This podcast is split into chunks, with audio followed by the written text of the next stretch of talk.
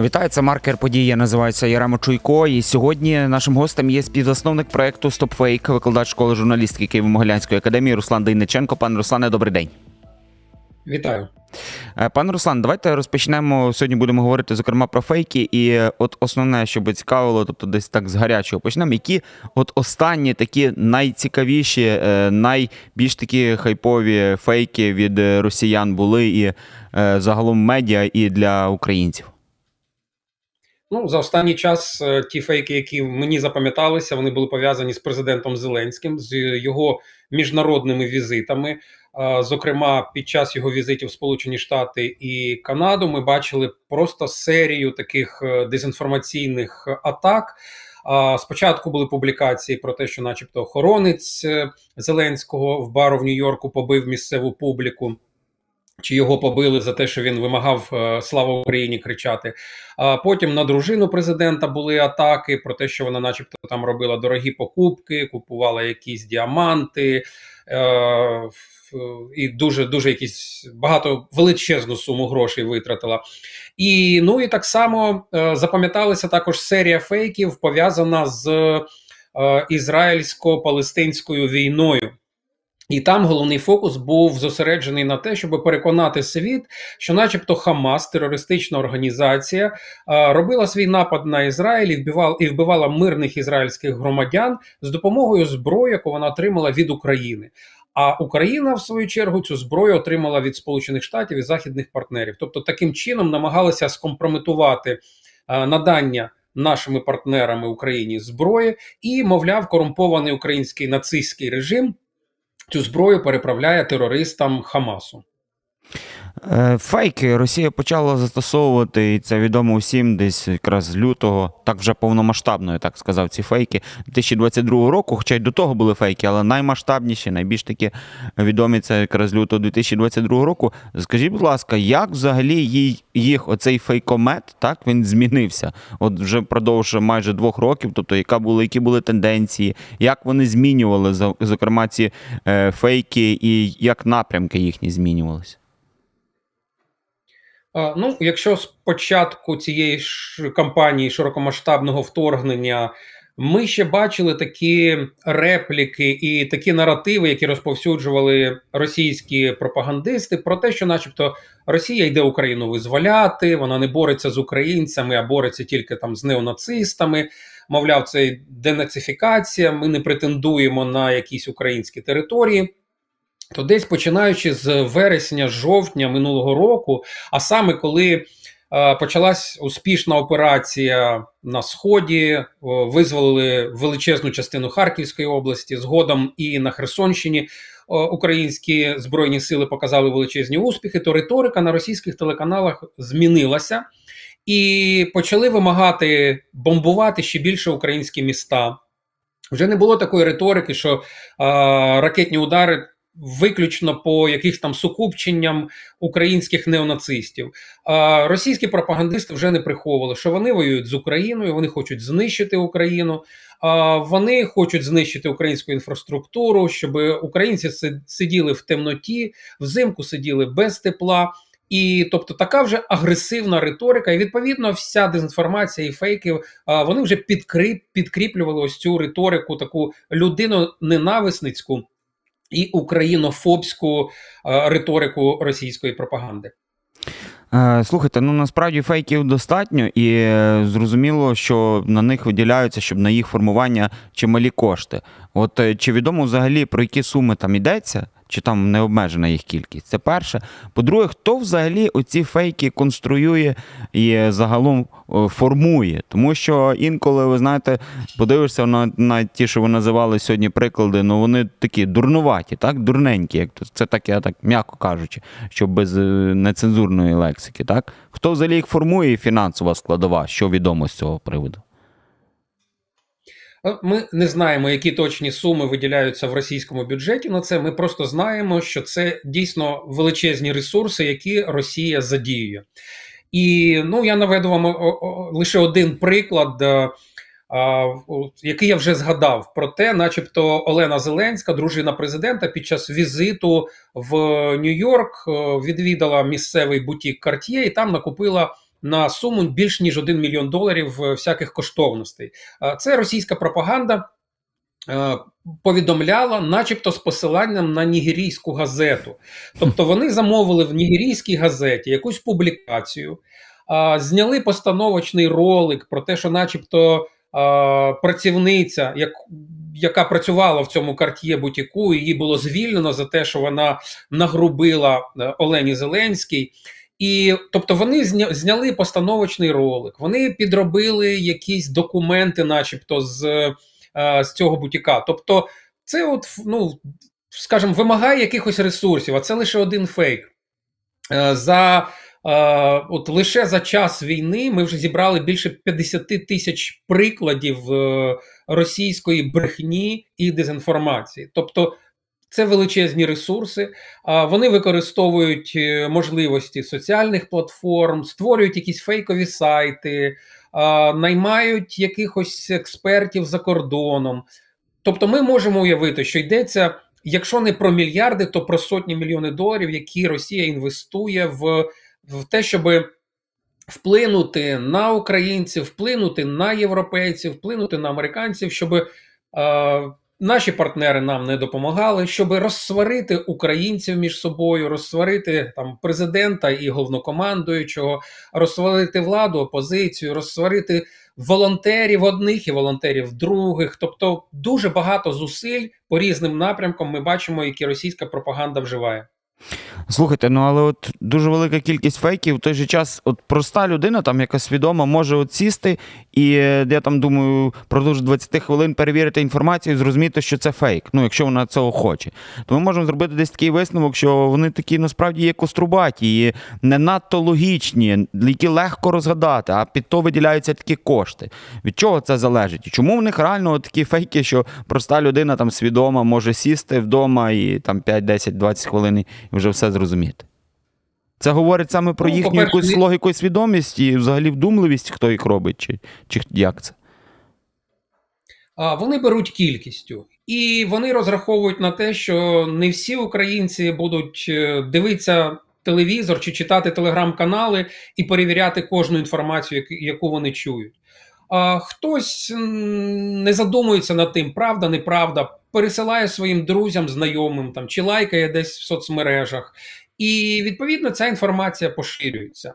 І, на жаль, ми бачимо, що ну, достатньо таких українців, у яких поведінка саме така. Їх, звичайно, не більшість, але такі українці є. І ну, знову таки, ми ми не очікуємо, що кожна людина буде постійно сидіти і перевіряти інформацію, там заходити на сайт StopFake і дивитися, це правда чи неправда, чи можливо вже фактчекери це спростували.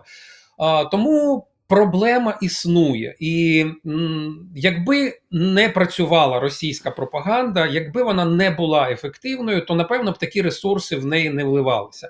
Ну тим більше, що російські пропагандисти вони ну вони не ідіоти. Вони дивляться, що працює, що не працює. І знову таки зараз вони маскуються під якісь українські волонтерські організації. Вони реєструють в телеграм-канали, начебто якихось місцевих невеликих містечок. Збирають там новини, і спочатку ви не відрізнете це від якихось українських там телеграм-каналів, які розповідають про життя десь у броварах, чи десь у хусті, чи десь в будь-якому там районному центрі України. Але згодом вони поступово-поступово будуть додавати туди дезінформацію, уже зібравши якусь аудиторію. Е, будуть е, промивати мізки або намагатися промивати промивати мізки людям е, з якимись меседжами, які вигідні саме Росії, вигідні саме Кремлю. Окей, ви вже неодноразово якраз згадували про телеграм-канали. І от скажіть, будь ласка, я так розумію, в основному якраз фейки вони поширюються в телеграм-каналах. Де ще вони поширюються? Ну тобто, це вже для певної такої безпеки українців, як себе обезпечити від фейків. Ми ще зараз ще поговоримо про певні такі рецепти. Але де найбільше поширюються ті фейки москалями і росіянами? Ви правильно згадали, Телеграм це зараз номер один е, майданчик для поширення російської дезінформації.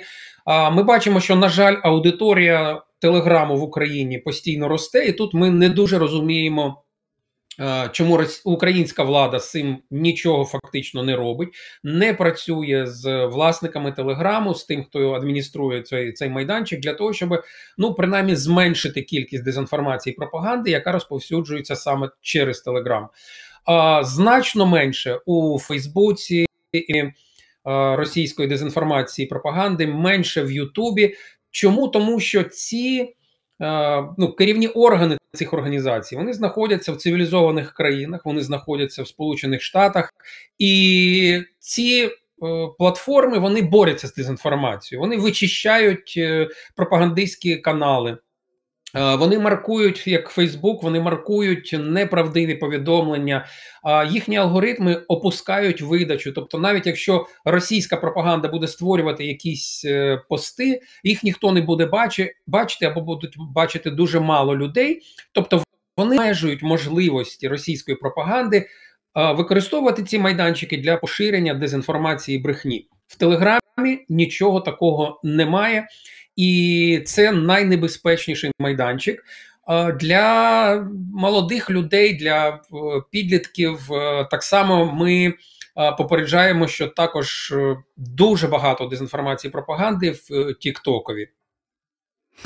Зрозуміло. Е, Дивіться, от позаговорили також про боротьбу з фейками. От на якому рівні зараз от е, боротьба з фейками в Україні? Якщо в порівнянні от навіть з лютим, березнем 2022 року, чи ми виросли, виросли, чи ми десь на тому ж рівні? Тобто, як в нас тривається боротьба і які методи боротьби, от, зокрема з цими ж фейками?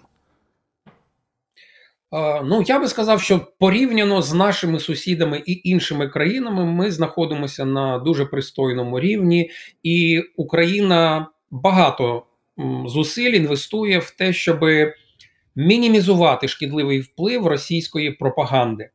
І ну, це зрозуміло, тому що ну, вже 10 років, як мінімум, ми випробовуємо на собі, точніше, Кремль випробовує на нас от, е, ці шкідливі. Е, можливості розповсюдження дезінформації і шкідливих впливів.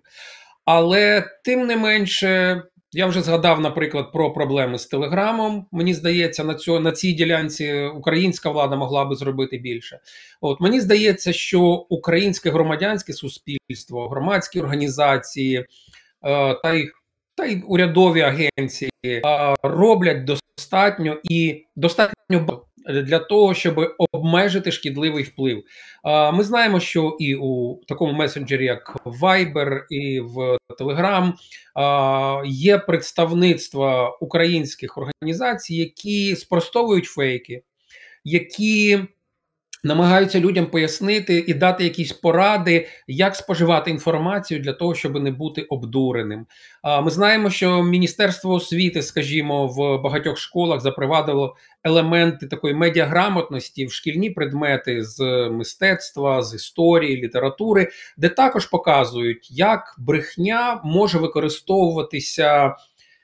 Ну, різними злочинними організаціями або людьми для того, щоб вплинути на когось для того, щоб завдати комусь шкоду, і як відповідно не не бути обдуреним. А, Тобто, ці багато чого робиться. Звичайно, ми не можемо сказати, що достатньо, але завжди є, умовно кажучи, можливості для того, щоб підвищити ефективність такої проти.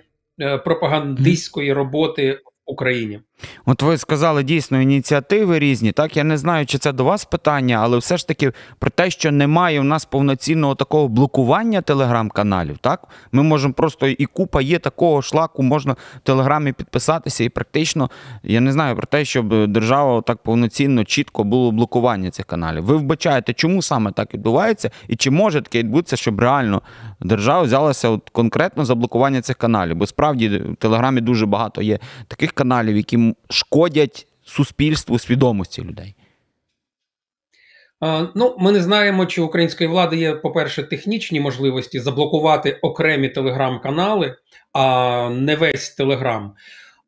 І друга важлива причина: для того, щоб щось заблокувати, треба створити якусь альтернативу. Якщо заблокувати, умовно кажучи, телеграм, А люди його полюбили за те, що mm. там ну фактично немає ніякої цензури, і можна розказувати все, що завгодно. Можна там відео і фоточки мертвої русні постити, можна вживати будь-які слова. Ніхто тебе за це не не накаже, як це робить Фейсбук, той самий чи е, робить, наприклад, Ютуб.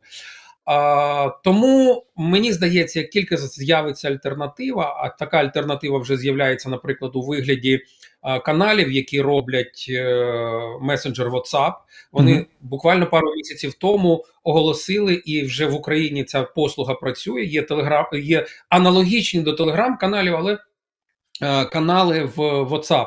Так само в месенджері Viber, як тільки стануть популярними ось е, ці два месенджери, які більш, е, ну скажімо так, охоче йдуть на співпрацю щодо протидії дезінформації і пропаганді, тоді можна буде серйозніше говорити з е, власниками Телеграма для того, щоб або вони самі обмежували можливості для поширення дезінформації і пропаганди в Телеграмі або змусити їх це зробити якимись технічними засобами. Окей, пане Руслане, якщо можна так ще наостанок, три основні такі поради для людей, для простих мешканців, для всіх, мені здається, так, щоб не купитися на фейки, які від вас. Такі найпростіші поради. Найпростіша порада це е, обирати джерела інформації надійні не вірити в якісь анонімні телеграм-канали, які, начебто, якісь там зливи публікують, чи з офісу президента, чи з генштаба, чи з якоїсь бригади. А, Бо дуже багато таких каналів створені саме шкідниками, які фінансуються Кремлем. А, Знову таки, якщо ви прийшли на якісь сайти, там один раз вас обдурили, другий раз обдурили. Ви побачили, що вони публікують фейки, не виправляють їх, не е, не вибачаються за ту неправду, яку вони поширили, можливо, за якісь там помилки. Ви просто виключайте це з свого раціону. Це так, як е, пішли ви в кафе, вас там отруїли раз, ви другий раз туди ніколи не підете. Так само і з сайтами. Е, уникайте ненадійних джерел, неперевірених е, якихось каналів інформації, і відповідно, якщо вас обманули раз, не йдіть туди в другий раз. Е, нехай ви отримаєте якусь інформацію трохи пізніше, ніж. Ніж всі інші, хто там а, в на анонімних телеграм-каналах шариться. Але ви точно будете впевнені, що вас не обдурили, що це не брехня. Але або якщо це якась помилкова інформація, то її обов'язково виправлять, і в, ну, ви знов таки будете знати, що що є правда і що є брехня. І ще одна така порада: якщо ви десь в соцмережах, скажімо, в Фейсбуці, побачили неправдиву інформацію. Не ігноруйте її, поскаржтеся. Це дуже просто в декілька кліків буквально зробити для того, щоб Фейсбук знав, що Такий той аккаунт поширює дезінформацію, пропаганду. А це все шкодить тим, хто свідомо і масово поширює пропаганду, дезінформацію, і відповідно це приносить користь всім нам, хто є сумлінними споживачами, хто вірить в нашу перемогу, хто хоче допомагати українській армії. І ну я думаю, що от такі три головні поради, які я назвав, вони здебіль вони допоможуть не тільки кожному особисто, а і нашій країні допоможуть е, швидше наблизитись до перемоги. Дякую. Точно ці поради можуть стати корисними нашим глядачам. Нагадаю, в маркері подій ми сьогодні спілкувалися з співзасновником проекту Стопфейком, викладачем викладачем школи журналістики Києво-Могилянської академії Русланом Дейниченком. Пане Руслане, дякую вам за розмову. Е, підписуйтеся на наш ютуб канал, всіляких вам гараздів. Почуємось. you